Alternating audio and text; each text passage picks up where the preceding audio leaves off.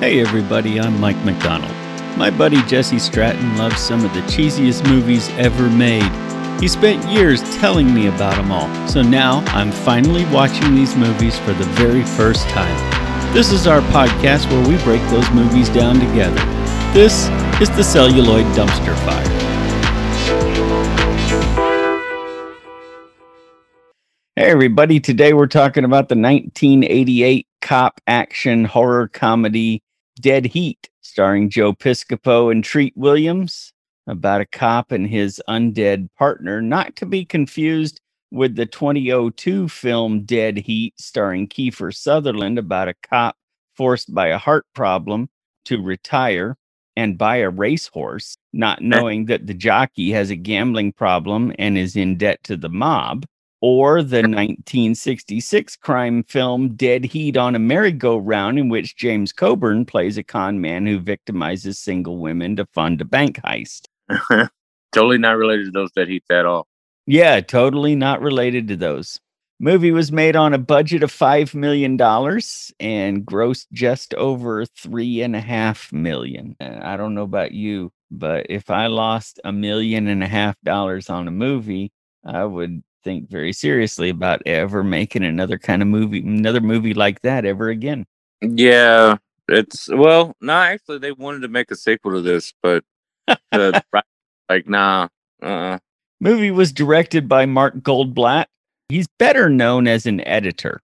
Oh yeah, uh, um, he edited so many movies of my childhood, like every action, like '80s action movie. Uh, yeah, the Punisher. He did the Howling uh, Halloween 2, uh, Terminator and Terminator 2. Also did Jumpin' Jack Flash, Super Mario Brothers, Starship Troopers, and Rise of the Planet of the Apes. He only directed one other movie, and that was that horrible Punisher movie that uh, with Dolph Lundgren that you mentioned. Now, yeah. First of all, I love the Punisher comic books. I watched this movie thinking it was about comic books it was kind of inspired by the comic book and really didn't have a whole lot to do with it. I mean, what the Punisher? Yeah, yeah. I mean, uh, they kind of had like some things that were like, "Oh, this is just like the old Chuck Dixon Punisher years or whatever," and then all of a sudden he's like naked, covered in grease, sitting in the sewer. Yeah, yeah. And it's it like, was, what's going on? Yeah, it was not good. He also directed one episode of the short lived NBC series Eerie, Indiana. That was a great show. It was. Only lasted one season, but it was a creepy show. Yeah. Written by Terry Black, who is known for his work on Tales from the Crypt, Tales from the Crypt Keeper, and Silk Stockings. Yeah. Also wrote the Nintendo video games Red Steel and Red Steel 2. Yeah. Also, uh, he's the brother of Shane Black, who's one of the best screen well, in my opinion, one of the best screenwriters ever. Yeah, way better than his brother. He did what was it the uh, the the Predator? He he was actually in the Predator. They hired him on so he can like rewrite stuff on the scenes. And uh, he did another buddy cop movie, uh, um, The Nice Guys, just came out not too long ago. Great movie. Awesome.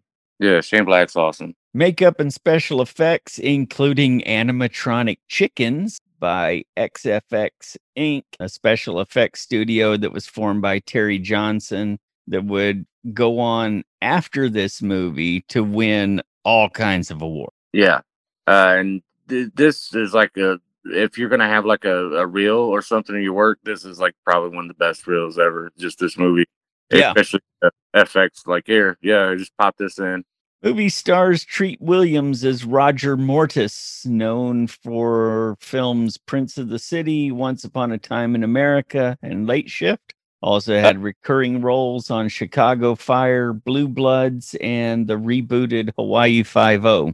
Uh, he, I, he was in this one movie I really like called uh, "Things to Do in Denver While You're Dead." Yeah, and uh, he was also in all those substitute movies, like uh, from like part two on where he was like the main guy. Yeah, I was looking at at his IMDb list and I've heard his name a number yeah. of times, but it's a list of movies that I've never heard of. It was also in 1941. Okay. Because he's got that kind of like, you know, airplane pilot kind of look about him and stuff.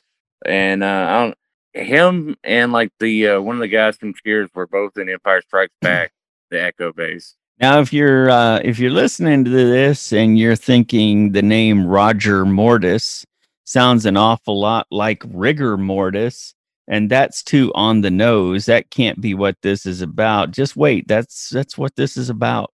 Yeah, that's his name, Roger Mortis. Uh, also, that's a weird name. His real name, Treat, or is I saying it right? Treat. Yeah, Treat Williams. Yeah, I mean that's a weird name. Yeah, he definitely got picked on in school with a name like that. No shit. Then we have Joe Piscopo as Doug Bigelow, known for his time on Saturday Night Live, 1980 to 85. Also played Danny Vermin in Johnny Dangerously. You shouldn't grab me, Johnny. My mother grabbed me once. Once. Love that movie. And Wise Guys with Danny DeVito. Yeah. Uh, also, he uh, did a bunch of cartoon work. So Uh, much cartoon work. Cowboys of Moon Mesa, Batman. Uh, yes. Treat was on Batman. He did like a doctor, like yeah, very distinct voice too. He always has. He always doing that. Like a, he talks like a gangster. You know, it's Right. Like a cartoon gangster. it's yeah, it's Joe Piscopo. I Right. he do something on Saturday Night Live? It was like Frank Sinatra. He did the Frank Sinatra bit. Was really famous. He did that like that was like his only impers- uh, Right. Impersonation was yeah Frank Sinatra. Yeah, he was great on Saturday Night Live. And then uh, we have Vincent Price as Arthur P. Loudermilk. And Oh, if you don't know who Vincent Price is, man, Just give up. Yeah, it's he's the Thirteen Ghosts of Scooby Doo, uh, Edward Scissorhands. Not to mention like all the classic like Doctor Phibes shit. And Right. He's probably the best known horror movie character actor there ever was. Not a leading man, just a character actor. He's the Fred Willard of horror movies. He was in a thriller. He was in everything from 1938 until he died in 1993. Yeah, he, he was in a lot of shit. A whole bunch of stuff. I kept thinking he was in Fright Night, but that's not him. That was Roddy McDowall. Oh yeah, Roddy McDowall, Laser Blast, our first episode. Yeah. yeah. All right. So the movie opens with a flyover shot of Los Angeles and two guys masking up to rob a shop. And uh, one thing I noticed about this, um, you know, when they film so, uh, people driving down the street, they're almost never driving, right? Usually they've got the car on a trailer, which is being pulled down the street, and so that they can film. Or they got like a screen or something behind them, and it's they're just sitting in a tr- like a, a, a stationary vehicle. And these guys could not be more obviously not driving. Uh, one of them's turned sideways in the seat. At, the, at at one point, the driver's turned sideways in the seat, um, both hands off the wheel as he's putting on his mask and and loading his gun as he's driving through downtown Los Angeles, down through Beverly Hills. Yeah, I thought that was funny. And another thing that struck me about these guys, I remember thinking the first time I watched this, why do they have to make bad guys always look like they haven't taken a bath in three months? We're They going to are- find out. yeah, they're greasy, greasy. Yeah, these guys were filthy, but they put on their their masks and uh, they've got their submachine guns. And we cut back and forth between these guys in their going to war montage and a wealthy lady looking at diamond jewelry that she in a in a jewelry store. Yeah, it's like a total '80s classic jewelry store. It's like I don't know, it looks like an art gallery inside. Mm, Yeah. Everybody's like, oh, ooh, and then, yeah, and then it cuts back to these guys, greasy as hell, you know, in a In sedan. an old station wagon. Yeah, and they got like uh, executioner masks on, kind of like S and M like gear, and like these like uh Yeah, Yeah. it's a it's a leather mask that covers, you know, the top of their head, hangs down over the back of the neck, but it only covers up their their eyes, you know. Uh, the nose and mouth is all exposed and it's all black leather. It looks it doesn't it's not a bad looking mask, honestly. yeah, If you're looking for a mask because that's your thing, this is not a bad mask. I liked it. Well, the two thieves pull up in front of the store and burst into the store with their machine guns. Uh, they're going to rob the place. Everybody down on the floor, stereotypical stick up. they're going to try to break open a jewelry case, but they can't break the glass. So one of them just starts shooting. And then we cut to Doug Bigelow drumming on the dash of Roger's classic convertible. And Roger is not happy. So I saw him drumming on the dash, and I couldn't help but remember from my childhood riding around in cars when the dashboard on the car was still made out of steel. yeah. Yeah. If you hit that one, the tooth fairy's coming to visit you. And you were going to hit the dash too, because we weren't wearing seatbelts. and no eh, no such thing as airbags at all. also, he's got, like, not. Go ahead. He's got like toys glued to his dashboard. Yeah. It's weird. It's got like a little beach scene or something acted out right there above the. You got a little hula doll on the dash. Yeah. Well, Roger's not happy because Doug didn't tell him they were going undercover today. He thought it was plain clothes. So he's wearing a suit and tie, and that makes him look like an FBI agent. He looks like a square. Yeah. He's totally like a yeah square. Yep. Yep. He's um he's he's Fonzie's brother, the teacher. And Bigelow's like in a leather jacket, like uh, tight jeans and shit. He looks like you know, uh, it's basically Lethal Weapon. You know, you got the square in the suit, you got the renegade cop and jeans and that. Yep. Well, they uh they get a call from dispatch to respond to the jewelry store robbery because one of the clerks managed to hit the silent alarm. They arrive at the store just as the SWAT officers are setting up out front with their M16s. You know, they called the dispatch called them to respond to this, but by the time they get there, there's like 15 cop cars and 30 officers with machine guns and shotguns aimed at the front of this store. Oh yeah, they're they're they're loaded for bull, and they got uh what's his name there too. Uh, the guy from uh, Voyager that played the Doctor. He's he's like the guy. He's out Yeah. there. Please state the nature of the medical emergency.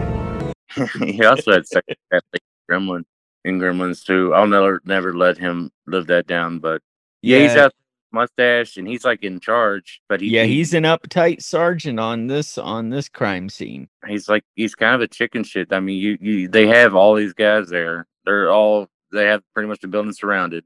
They gotta wait for these two guys to arrive on the scene so they start like damaging property. Right. Well, their plan is to wait for the thieves to come out of the store and apprehend them then rather than go in after the shootout, but they're well prepared for a shootout. Oh Um, hell yeah! We see a cop heading up to the door as the thieves come out. He tells them to freeze and then immediately opens fire on them, you know, like LA police do. Oh yeah, standard procedure, right? Yeah. And so the shootout begins. Uh, you know, he shoots these guys with a, a shotgun. He either misses or he hits them and they don't go down. But whatever happened, the thieves just shoot the cop in the head. Yeah, they like they start pouring bullets in these two guys, and it's Yeah, we see cops getting shot and going down, but these two thieves, they're definitely getting shot up, but they're not falling. They're still still firing and they've got lots of bullets. and like all I get is like a little bit of blood on their shirt for the, the inconvenience, you know. Right. Well, Roger's wondering why they won't go down when they've hit, been hit about 50 times. And Doug suggests that maybe they were all flesh wounds. And Roger just gives him this look that says, quit being an idiot. Roger wants to borrow the sergeant's car. He, he- we see him sneaking down the street to get to the sergeant's car, which is just a big old hoopty. And we see him driving down the street past the store where these crooks are. And now Roger's got a shotgun. Don't know where he got the shotgun, but he's got it pointed out the window and he's firing it at single one-handed uh, Yeah. at these crooks as he goes by. He hits the other end of the street and does a U-turn. Didn't Great seem point. to do much with that with that shotgun though. yeah, no. Uh, it it kind of seemed like it was that scene in Braveheart or whatever, around like they doing the horse thing. It's like just it's, it's something for the guy to do in the heat of action to to prove to the other cops or the other soldiers or whatever. It's like, oh, that guy's a badass. He's fearless. Yeah. But yeah, it came off kind of stupid. I mean, he, he just like goes down the end of the block, takes one shot, does the three point turn, comes back. I think, uh, yeah, and then uh, Well, after Roger drives past him, uh, Doug and a couple of other cops, including the sergeant, they decide to rush these two crooks. One of the crooks, his uh, his gun has run out of ammo, so he drops that and he pulls a grenade. Doug shoots the grenade out of his hand, but the guy has already pulled the pin, and the grenade blows up, blowing up the crook. The other crook managed to hide out behind a car, but that's okay. Roger uses the sergeant's car to ram him and pin him between another car and kill him. Yeah. Totally pancaked his ass. Yeah. Well, the Sarge is pissed because not only did you recklessly endanger a bunch of stuff, you screwed up my car, and you can bet the captain's gonna hear about this. And we cut to the stereotypical captain balling him out in his office. yeah. He's not as I expected. I'm gonna tell you that. He, I mean, he's an old black guy with bald head, but he's not fat. So, you know, it is the typical captain thing. But yeah, I, I figured, oh man, he's gonna be a big fat guy. He's gonna chew these guys out for an hour. Yeah, he's chewing them out because they've screwed up over and over again, violating policy after policy. On top of that, they got 18 parking tickets already this month, and they're on probation twice already. Oh man. Kind of like the Animal. House double secret probation. Oh yeah. Most definitely. Triple secret. But in spite of all this, he's willing to cut them some slack, provided they can break up this crime ring that's been going on. There have been nine robberies in the last two weeks by the Cash and Dash gang. And Doug and Roger have gone back to Roger's office to discuss the similarities in the robberies. Well, Roger's discussing the similarities in the robberies. Doug is throwing darts at a map of downtown Los Angeles. yeah. And they uh they flip on the TV and it's instantly the shootout that they were just at. Right. and like the lady on the news, you know, you know, talking a bunch of shit about, you know, all these, you know, crazy cops and stuff. I think it's uh, Martha Quinn as the the newscaster too. It is MTV VJ Martha Quinn. I had a huge crush on her when I was a kid. I don't know why. Uh, apparently, Mojo Nixon did too. Oh yeah, well, he's got good taste. Yeah, he had a song about Martha Quinn. Yeah. Well, the phone rings and it is Rebecca Smithers, and she has something for them to see in the morgue. Now, Roger and Doug head down to the morgue to find out what's going on. While they're waiting for Rebecca to show up, Doug is musing about what it would be like to know when you would die so that you could have a death day party. Well, Rebecca Smithers comes in, and we find out right away that she's Roger's ex. dun dun dun. And apparently, they have a whole lot of unresolved relationship crap that's going to spill over into this, too. Of course. Well, they start discussing these thieves, and it turns out that this isn't the first time they've been killed, and it's not the first time they've been in this morgue. Yeah, Um, like uh, she's she's the like the county morgue, you know, it's like you know L.A. and stuff. So like Right. she's our yeah she she notices the stitching. That's my stitching. You know, I, that do that's my little signature I put on it and stuff. Right. They've been they've been cut open for autopsy and then stitched back together. And all of that happened before they robbed the jewelry store today. So what the hell's going on here? Well, Dr. McNabb comes in. Dr. McNabb, played by Gavin. Darren McGavin. Yeah.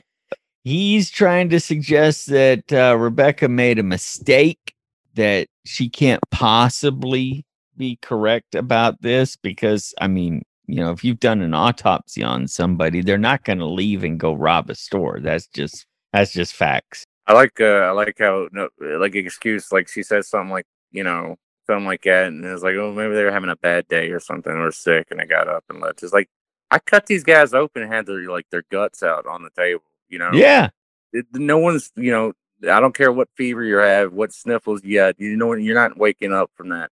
exactly. Yeah. If uh, if your heart has been on a plate on the other side of the room, you're you're not going to recover from that. Yeah, I like chicken soup myself, but yeah, it's not gonna help you in that situation. No. No. No. No. well, then we cut to another room entirely. Rebecca's left. Roger brings her coffee and they start discussing these previously dead thieves. They both have a drug in their system that can be traced back to a company called Dante Pharmaceuticals. Now, we cut to Dante Pharmaceuticals. Roger and Doug have shown up to ask some questions. They're trying to get the attention of the receptionist or the guy sitting there at the front desk. Uh, he's pretty wrapped up in the centerfold that he's staring at. And I mean, not even trying to hide it. Uh, they finally yeah. get his attention and show him the badge and say, I want to talk to somebody in charge. He calls for Randy James to come to the front desk to talk to these guys. It seems that she is in charge of public relations at Dante Pharmaceutical. She gives him a tour of the place. And of course, it's a very sanitized tour. She explains that Dante Pharmaceuticals makes over the counter products and cosmetics mostly. Doug is is very interested in what's going on here. Roger Roger just has questions about the crime, but Doug is really curious about what goes on in a place like this. They find the asphyxiation room where they dispose of test animals and a locked room that they're told has toxic waste products. It's clearly labeled toxic waste. Exactly. I don't think Doug's buying it because all of a sudden he's got to pee. Where's the restroom? Mhm. And she points him down the hall. This is, of course, how he's going to go snooping. oh yeah, yeah. Well, Randy and and Roger walk off, and Doug comes back, and he uses his visitor badge to short the lock on the toxic waste room. And well, he's right; it didn't have toxic waste in it. It's got something else in it. It's got some big table in the middle. Looks like a big sci-fi chamber of some sort. No idea what's going on, but there's something covered up on the table in the middle of the room. And when he uncovers it, it turns out there's a giant monster of a man under there who immediately wants to kill him. Oh my god, this thing scared me when I was a kid. I don't It know what it is. such an awesome prosthetic that they made for this guy.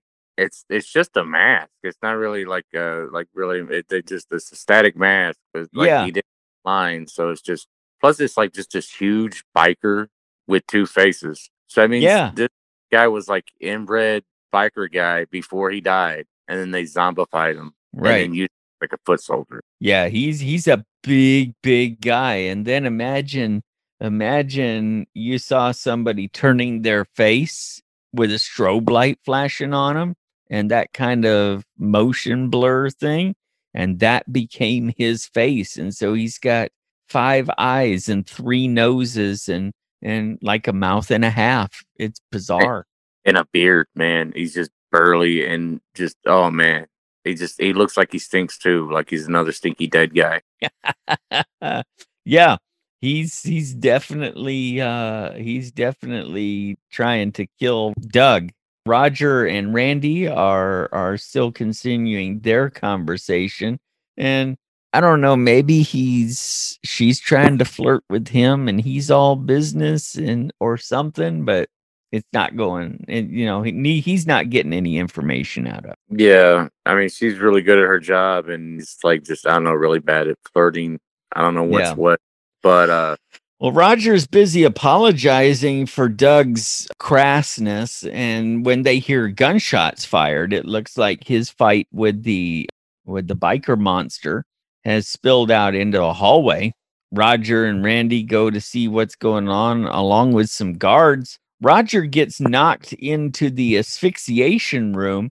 Don't know how that door got opened, but it's open and Roger goes flying in and the door closes behind him. We see a shadowy figure in another room with a window looking onto this asphyxiation chamber and he hits the buttons to turn the fans on that suck all the air out of this room. it kind of reminds me of like the opening of Quantum Leap, but you know the guy's gonna die. Right. Like Yeah. they totally set it up, or like uh, Doctor Manhattan and the uh the quantum thing that he did in the uh the Watchmen. Right. Well, outside in the hallway, Doug manages to beat down the monster and he tries to rescue Roger. There's a countdown showing just how much air is left. But when Roger gets over there to try to open the door, there's only 15% of the air left in this room. And Doug tries to get that door open, but he can't. And Roger is dead. Doug is sitting out in the in the lobby at Dante Pharmaceuticals. He's just watched his best friend die.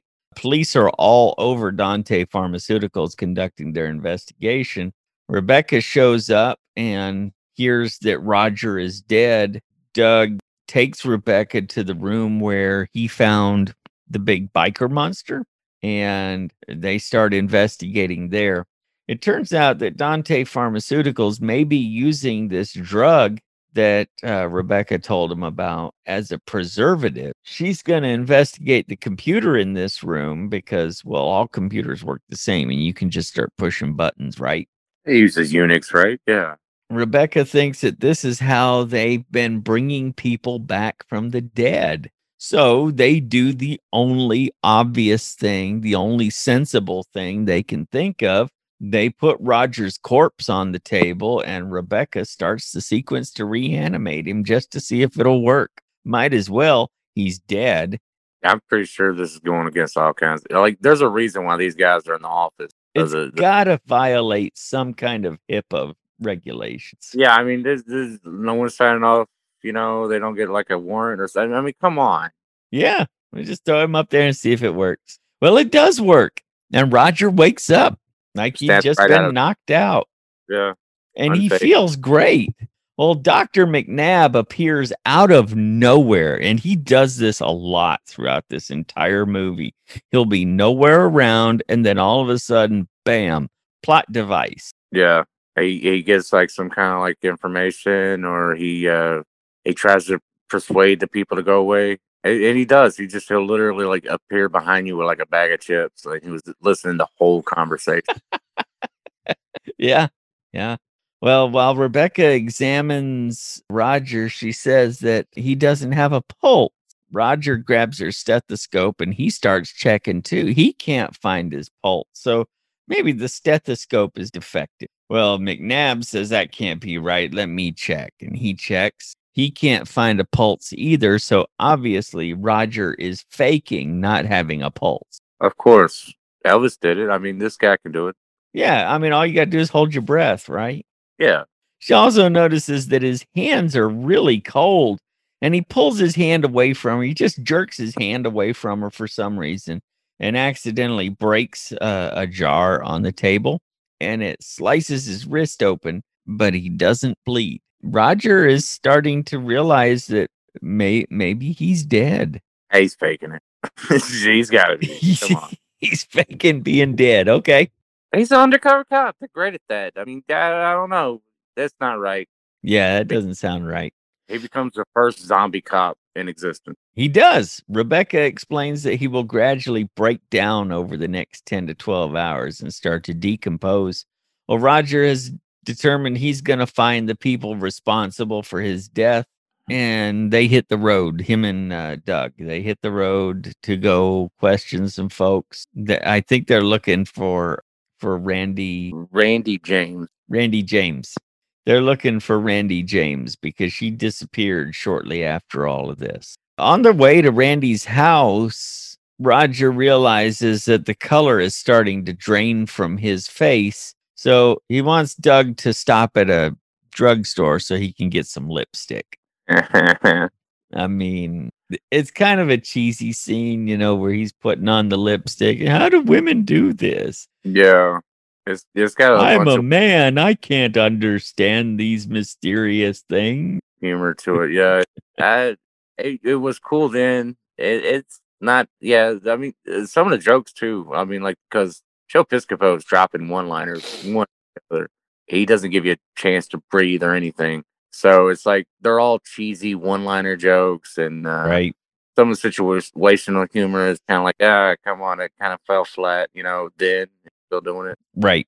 At least I will say this the movie is almost 40 years old And the jokes that worked 40 years ago still work now. And the ones that don't work now, they probably didn't work then either. They're probably like 80 years old. Yeah. yeah. Well, they arrive at Randy James' house and she's trying to take off. Uh, she's trying to get out of town. They take her back inside the house to question her. Doug starts going through her suitcase. Of course, he has to uh, hold up her underwear because It- It's the 80s. it's the 80s. Yeah. Yeah. He also finds a videotape. They put that in the VCR to watch it. And, and there's Vincent Price as Arthur Loudermilk on the videotape. Yeah, he looks terrible. Well, as the video starts to play, some undead gunmen break in and try to kill the kill everybody. And these guys look bad. It's like Walking Dead zombie makeup. Yeah. Oh, man. Like the first guys that were doing the bank job, they just look like creep. Yeah, they just Uh, looked like they needed a bath. These guys, yeah, full on de- decomposing bodies. One looks like, I don't know, uh, like a crackhead parakeet. Yeah. And the other guy, big, tall, black guy that has no teeth. He kind of looks like an alligator. And they're And they both have the bubbling skin on their face and everything. yeah, it's it's really they they look really creepy. Like these zombies, I remember, you know, like first ones, you know, kind of like fade out, you know, you know, oh, you know, Walking Dead guys. These kind of stick out in your mind. Right. Well, a shootout ensues. Randy and Doug manage to head out through the back door. Roger goes after them. They all manage to escape, but Roger gets shot up pretty bad. Yeah, uh, he takes two to the chest as he's going out. Uh, His uh, arms just flailing in the air as as the bullets are hitting him as he's running out the door. Yeah, he gets two hit in his chest, and he turns around and takes like three hits as he's trying. Like after he returns fire, and then like gets hit again in the back. So there, there goes his jacket. Yeah. They go around the back of the house. Yeah, the undead gunmen follow him around the back. There's a pool and a little hot tub out there. The undead guys, they can't find Roger or Doug or Randy James. So they're sneaking around the pool trying to find things. One of them stops by a door of some kind. It's like And- a pull. It's like a little pump room. Yeah. And I guess he heard something, but he just punches through the door and finds Doug behind the door. The other one thinks he sees something at the bottom of the hot tub. So he's going to go investigate that. It turns out it's Roger. He's been holding his breath down there the whole time. And so we've got Doug fighting with one of the undead gunmen up on the deck and Roger fighting with another one in the jacuzzi. Roger manages to get out of the jacuzzi, grabs a boombox and throws it in with the zombie gunman and electrocutes him. Apparently, you can't shoot these guys, but electrocuting them is enough to take them out. Yeah, it's like Frankenstein or something. Death by stereo. Yeah. Doug takes the pole from the umbrella at one of the, the little deck tables and he just runs the other guy through and shoves him off the ledge into the pool and they're able to get away. Yeah, it kind of like bleeds out at that point. Well, back inside the house, the videotape is just finishing up. Randy says that Arthur Loudermilk is her dad and he died two weeks ago. She also explains that Dante Pharmaceuticals was her father's think tank. They investigated all kinds of science stuff that he wanted them to check out. And she delivered the sulfathiazole to a guy in Chinatown. Well, Doug suggests that Roger might not want to advertise his gunshot wounds, so Randy gives him some of her ex's clothes. Roger's in the bathroom where he's washed up and, and changed clothes and he's brushing his hair. And he notices that his hair is starting to fall out as his decomposition progresses. And he opens up the medicine cabinet to put the, the brush back in there. There's a little lock of his hair stuck in the brush, and he just leaves it there, kind of as a memento, I guess. I guess I don't know. He's probably got a bunch of stuff going on in his mind. He probably does because when he closes that medicine cabinet, he doesn't see his reflection in the mirror. He sees a mummified corpse in the in the mirror. Yeah, they did the whole like uh what is it? Like the fake out, Yeah. I mean, poltergeist fake out. It's like, you know, ooh, and then they close the window, bam, zombie, you know. It's it's classic. It always works. If you see a mirror in a horror movie, it's usually gonna be that get that gag. If Right. not, a hand's gonna come out of the mirror and like grab If there's a mirror, somebody's going to get snatched from behind or somebody's going to see somebody dead. yeah, it, it's a given.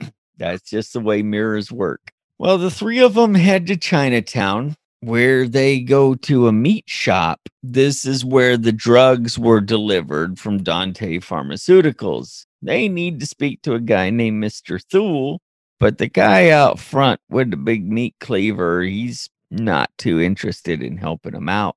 Roger shows the guy his badge, and the guy uses his meat cleaver to just chop it in half.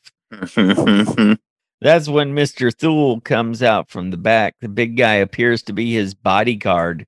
Well, Mr. Thule, when they tell Mr. Thule that they want him to answer some questions, he presses a button on the wall, which turns on a lightning chandelier, very much like the lightning they saw in the resurrection chamber at Dante Pharmaceuticals. Only instead of resurrecting a dead person who's on the table, it resurrects all the dead animals in the butcher shop. this is awesome. This what this what people come see is this movie. This, Yeah. This is this is the this is where the money is right here. We have first of all a big guy with a meat cleaver. The little Asian guy, Mr. Thule, he runs off. yeah, We still got the big guy with the meat against Roger, Doug, and Randy, who are also having to fight off dead chickens, yep. Rampaging dead pig, That pig was mean as hell. That pig was mean. That went the pig went straight for Doug. Roger's having to fight off chickens. Randy is having her hair pulled out by dead ducks. And if that's not enough, there's a whole bull in the freezer and it's alive and mad. Yeah, it, it's it's not the whole bull. It's just the the meat the meat part. Right. There's no head. It's it's just like a big side of beef. Yeah, it's just it's been completely dressed uh, and waiting to be cut up into into ribs or chops or whatever. But it's alive now and it's coming out to fight. I can't believe this. Like it came out like '88, you know, and Yes. like oh, I, I probably saw it a couple years later on cable or something. So I'm like, yeah, I don't know, like eight or nine, you know, and that just it blew me away. So there was a fella from XFX, XFX Inc. named Rick Lazzarini who was in charge of chicken animatronic. That, that was his job, make the dead chickens work. And I mean, that's a heck of a job to have right there. Oh yeah. Well, eventually Roger shoots the chandelier and cuts off the lightning, and all of the dead animals fall dead again. In the back room of the butcher house, they find a zombie duck head and a list of people and the dates that they died. Back in the car, Randy's Randy is sewing Roger's hand back together because he held his hand up just as the big guy with the cleaver was swinging it and he just split Roger's hand in two. Yeah, and allowed uh, Doug to shoot him, and Doug was like, "The guy went down in one shot," and then uh, Roger's like, "Well, they're not all zombies. They're idiot. not all zombies, right? There's four people in the world." But apparently, just a few hours in, he's he's used to fighting zombies and is surprised when somebody isn't a zombie. Throws off your rhythm, don't it? I guess? they're headed to a library now. They want to check out the obituaries in the newspapers for the dates on this list. And everybody on the list of death dates turns out they were very wealthy leaders of industry. Well, Roger freaks out while thinking about his own death and he has to get out of there. Doug chases him down. Apparently, when you don't have to breathe, you can run pretty fast. Roger's finally coming to grips with the fact that he's going to be dead in like six hours. But Doug convinces him the best thing he can do with that six hours is find the people who were responsible for it. We cut back to the morgue. Rebecca has news for Roger. Uh, she's got him up on the table. She's examining him. Uh, he takes off his shirt, and man, he's starting to look bad now. Yeah, he's getting all blotchy and crap. Yeah, his skin's uh, starting to slide a bit too. Ew. After the exam, she thinks he only has like three or four hours left, but she's found something in the Dante files and she thinks she can extend his life another 12 hours. Ooh. Out in the parking lot, Dr. McNabb just happens to show up. He's driving a very expensive sports car now with a personalized license plate that says Body Doc. And we see Roger and Randy. They have gone to a cemetery. It's nighttime now, and they've arrived at Arthur Loudermilk's crypt. It's got a chain and a lock on it. So Roger just shoots the chain off the door. She says, Isn't that illegal? He says, Yeah. They go in this crypt, and this place is just weird because there's a door inside where the vault is, where uh, apparently Arthur is interred. But out here, it's set up like somebody's living room with lamps and books and a telephone. The cord is cut off the telephone, but there's a telephone there. Yeah, it's like some Egyptian type stuff. That's weird. Yeah. Well, the lamp works. Roger turns the lamp on and they've got some light now. Randy comes clean about her relationship with Loudermilk. She says that, you know, she's not his daughter, that she met him in the hospital when she was in there for drug rehab and he took a liking to her. He she was the daughter that he never had. And so he kind of took her under his wing and gave her a job at Dante Pharmaceuticals and, and wanted to take care of her. Well, while she's telling this story, Roger's looking around at everything and he finds a series of numbers written on the inside of the lampshade. Looks In almost like it's written in blood. In blood. Yeah.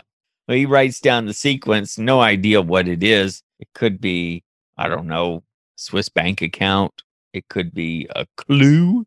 Lock combination or something of sort. Yeah. Right. His high school gym locker combination. Coordinates to Alpha. We don't know. Yep. Well, they head back to Randy's house to meet up with Doug. He's supposed to be back there by now. The place is dark and the TV is on. The lights don't work for some reason, though. And there is an old black and white horror movie on the TV. You happen to know what that movie was? Because I didn't. It's a DOA. Okay. It's uh, it's pretty much what this movie's based on. Uh, this guy gets poisoned, and then he has to go and find his killer. He's got three hours to before he dies. You know. Uh, Yeah. It's kind of yeah. It was what the inspired this movie, and also inspired this movie I like called Crank and Crank Two, which is pretty much that movie, but like took into eleven. Okay. Well, while she's watching this, Randy is walking backwards for some reason and she bumps into something. She turns around and it's her fish tank, and Doug has been tied up and hung from the ceiling, head down in the fish tank. Doug is dead. Uh, yeah, it kind of looks like a Christmas tree. Kind of. But uh, sorry, Joe. We'll miss you, man. You're a good Piscopo.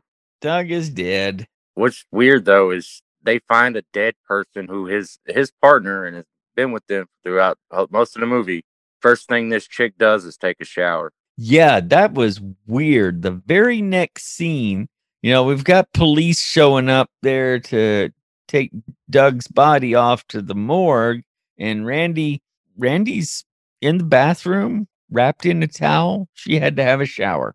Weird bathroom, by the way, is totally 80s. It was very odd. Yeah, I mean, why she had to have a shower after that, I, I don't get it. But I mean, I guess it's what makes this scene work. Yeah. And now she explains that the whole story about meeting Arthur Loudermilk in the hospital when she was in for drug rehab, that was a lie too. What uh, the hell, lady? Yeah, exactly.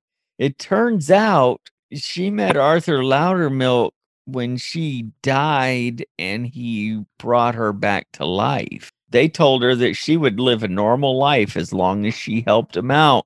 But now she's rotting too. And she just falls apart right there in the bathroom in a pretty disturbing scene. Yeah, this is like uh that one part with the the Chinese butcher shop. That was the comedy. Right. This, or you know, this is totally spooky. The way it happens is gross. It kind of feels like something from a Tales from the Crypt episode. yeah. Like she gets a monologue and then immediately starts melting, and her face just slides off. And this is like for computers. They had like you know make an effect where her face slides off. You remember that Edgar Allan Poe story that was made into a movie with Jack Nicholson? He was staying at a house and he saw a woman, and the guy told him, Don't go after her, don't go after her. But he does. And it turns out she's been dead a long time. Oh wait, was it an old? It was an old movie. A very old one. Yeah. Oh yeah, I know that one. Uh, uh the Terror. The Terror. That's it. Yeah, Roger Corman, great movie. Boris Karloff's in it. Yeah, Jack Nicholson as a kid. Yeah, it was great. Yeah. And it was like that, you know, with the wax model that just melts. Yeah. Also, like her arm gets all gangrenous and stuff, and it just pops off. It just falls off. Yeah, it's like her elbow just unravels and and just plop. The the, the tendons let go and joints start falling apart, and uh, she she just falls apart and rots right there in the bathroom. So he knows that's what's going to happen to him. That the his ex Smythers, she injected him with the stuff to give him like a couple more hours, but he knows that he's eventually just going to melt. Exactly. Well, Roger tries to call Rebecca, but he gets voicemail, so he tells her he leaves her a message telling her that Randy and Doug are both dead, and he's sitting there staring at the telephone when he has a little lightning bolt moment and realizes that the code on the lampshade might have be a clue to that he can figure out you know if we just transpose numbers for letters maybe there's something there. Well roger heads to the morgue and when he gets there he's looking worse than ever he's starting to look like Ma- mel gibson in mad max beyond thunderdome For yeah, Mel Gibson in anything. Mel Gibson at like you know nine o'clock in the morning. mel gibson at kroger Yeah, pretty much. Yeah, he's he's he's bad now. He's he's starting to rot. Just it's all blotchy, and he's he's still you know he looks like him, but he looks kind of bloated and stuff too. Now, I will say this I understand how movies are made. I know that they don't shoot these scenes in order. This had to be a nightmare for the script manager uh, maintaining continuity with this makeup because the makeup gets makes him look progressively worse throughout the film and that had to be just horrible trying to keep track of all that Well, they messed it up. Uh, they, that's why they change clothes, you know, because they shot him and stuff. You can't keep up with those uh, when you shoot some uh, like a suit and stuff. So it's Right. like, well, you got to change clothes. yeah And even when he changes clothes, like uh, there's that one part where he changes from the suit to that chick's ex's clothes, you know, right and he takes his shirt off, and there's no holes in his body, but there's holes in his shirt and his jacket. right So yeah, they, they they dropped the ball in a little bit, but they, they mostly, I guess, they would whatever look he had, they probably shot that all those scenes, and then like because he he goes through like four or five looks throughout the movie, right and it's a quick movie too. I mean, it was like 86 minutes, so it's like a little slip up here and there. Ain't nobody gonna tell. It's it's like an action ride. yeah for the most part they did a very good job of of maintaining the continuity of the makeup Oh yeah, well roger heads to the morgue. He finds mcnab and and he pulls a gun on mcnab he accuses mcnab of killing him and doug. He thinks mcnab has been bringing people back to life as an experiment and using them to that mcnab was behind the jewelry store robbery at the beginning of the movie. And that's how he paid for his expensive car his jewelry that his rings that he's wearing he probably kept from the jewelry store heist. Mcnab thinks that you're you're you're losing it. Your mind is breaking down as you're dying. All of a sudden mcnab is on board with roger being dead and being brought back to life which is kind of suspicious in itself. Roger also accuses mcnab of killing arthur loudermilk seems that the code in the lampshade actually spells body doc, the same thing that's on McNabb's license plate. Dun dun dun. Yeah. Well, Roger's going to kill McNabb, but uh, Mr. Thule shows up with some muscle. They're going to restrain Roger and kill him. They lock Roger in an ambulance, but he's not alone in the ambulance. McNabb flips back the sheet on the gurney that's in there. Seems they killed Rebecca too. Damn. But they've got a plan. This ambulance is lined with stainless steel, making it soundproof, and they're going to incinerate Roger and Rebecca's corpse. Well, they lock the doors and leave because, well, that's what you do when you have a prisoner, right? You close the right. door and you walk away, go back inside, play some more Mario Brothers. First, you got a monologue. I'm gonna kill you, and this is how we're gonna do it. Then you go like, "Ah, we got time." Lock the door. Return to your, you know, finish your drink, play your Mario Brothers, and then you know we'll take care of it later at a later date. At Exactly. Yeah. Well, Roger decides he's got other plans and he manages to wiggle himself around so that he can get his foot up by the steering wheel and he manages to kick the ambulance out of gear and they start rolling down the street. They run into another car. So there are two runaway cars headed down the street now. Something turned on the lights and siren on the ambulance too. Yeah, I love that thing. Uh, whenever they do th- th- these like uh, little stunts and stuff, where it's like uh, you know car pile up and shit, and then like the the like the ambulance ramps over the other one, Right. And uh, well, it just like smashes into this camper or something and flips over, and then they do an explosion, and then they cut to like three or four other explosions, or like or different camera angles of the same explosion. Right. I just love it when they do that in movies.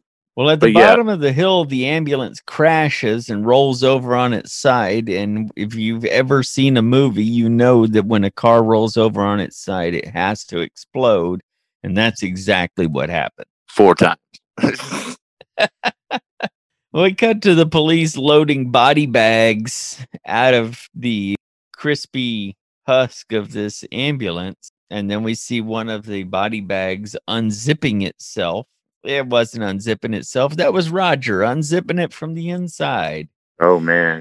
He's kind of burned up now, but only on one side of his face. You can still tell it's him. And also like he's got like a piece of his ear hanging or something. He looks really gross. He kind of looks like uh, the punk rock zombie from uh, Return of the Living Dead. It's a fantastic makeup. It really is. Oh yeah, and uh, like he stands up, and like the paramedics are shocked, and then the cops are shocked. They start pointing a gun at him. It's like, oh god, Right. A, a Uh, also- patrolman points a gun at him and tells him to stop right there, buddy. Roger pulls out his badge and identifies himself as Detective Roger Mortis. Uh, says, You're a cop? Yeah, I'm a cop, and I'm going to need your gun. and he gives his gun. He gives him the gun. You No if a zombie came out of a out of a body bag and said, "I'm a cop. I need your gun," you hand over the gun. That's just what you do. It worked for the Terminator. I mean, Yeah. Then he just walks over to the cop's motorcycle. He takes his motorcycle too, and he's just gone. yeah, that cop, that or the guy that plays that cop, that's uh, that's Shane Black. That was the guy I was talking about earlier. Oh, okay, great. Yeah. And yeah, he just gets on his bike and uh, he says some quippy one liner and off to vengeance. Well, back at the Dante Pharmaceuticals resurrection room, McNabb is talking to a group of rich people, and he announces that Arthur Loudermilk is not dead. He's very much alive. Loudermilk then comes in and explains that none of them ever need to die. Death is for poor people. We're rich. We don't have to die.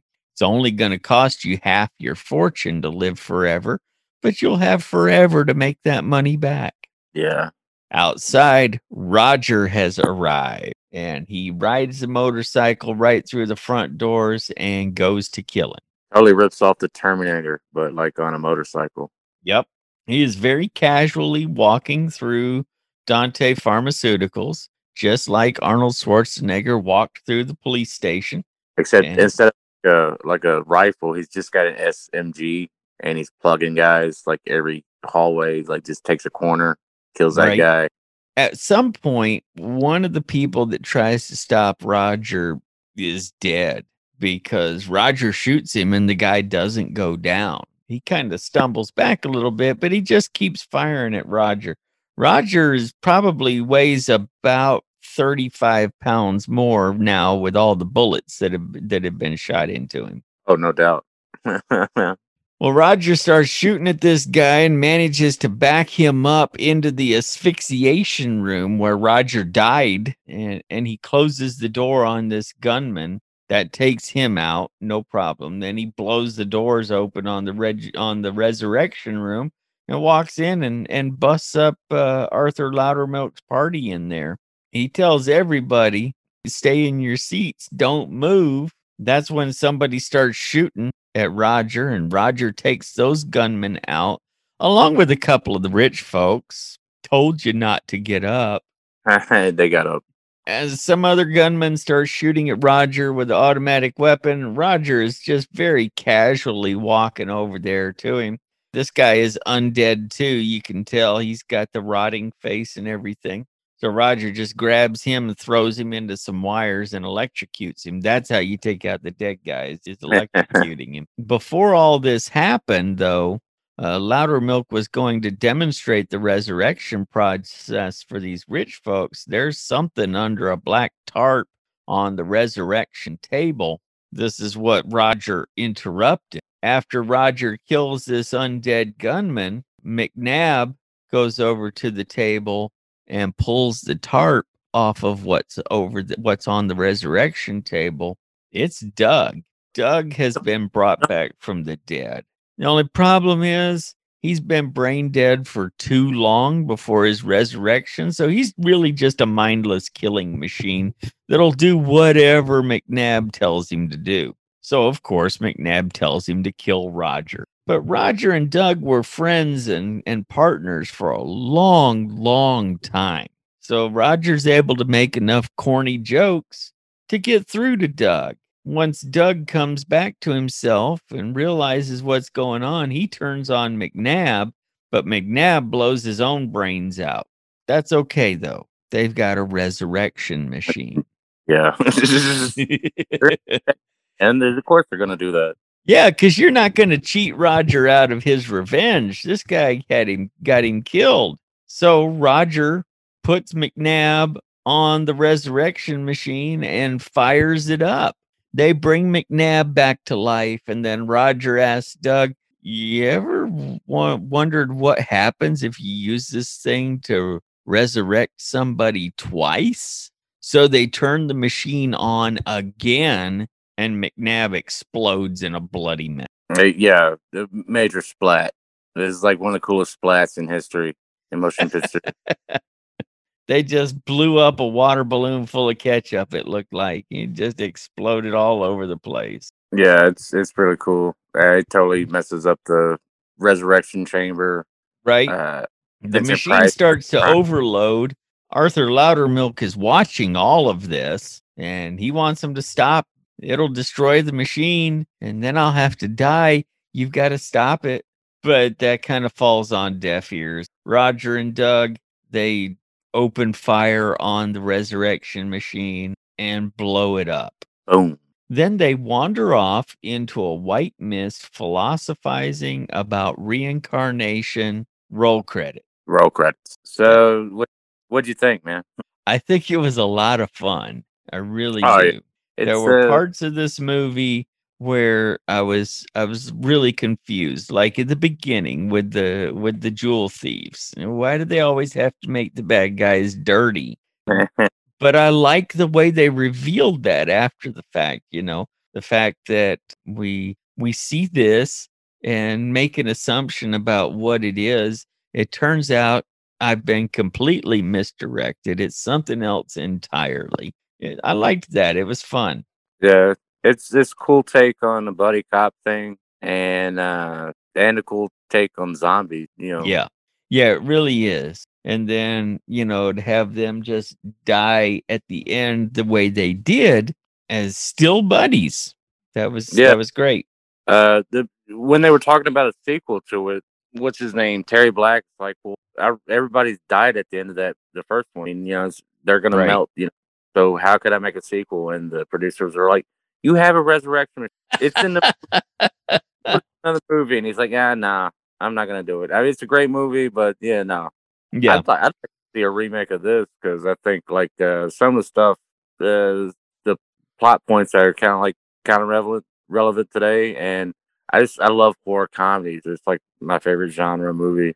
Man, we need to get rich so we can open up a theater and just show movies like this that we don't have to make any money off of. Oh, love that. Like private. Because you know, if we if we show these kind of movies in a theater, no zero dollars will be made, but it know, would if you- be so much fun. if you show it, they'll come. You know. Yeah, this is this is great. I, I enjoyed this, and uh, special announcement for everybody who's out there listening: uh, there is some dumpster fire merch on the way. We'll have more information about that on Facebook and Instagram in the coming weeks. So stay tuned for that. Also, Hell yeah. all right, man. I think that's a podcast. Hell yeah. I like it. We hope you enjoyed this podcast. We had a lot of fun making it. Be sure to subscribe and leave a rating wherever you hear us. You can follow CDF Pod on Facebook and Instagram or at CDF underscore pod on Twitter. You can also visit our website at cdfpod.com. And don't forget you can help us make donations to film schools all across the country by going to patreon.com slash cdfpod. Join us next time as we explore another movie so awesome it probably shouldn't have been made.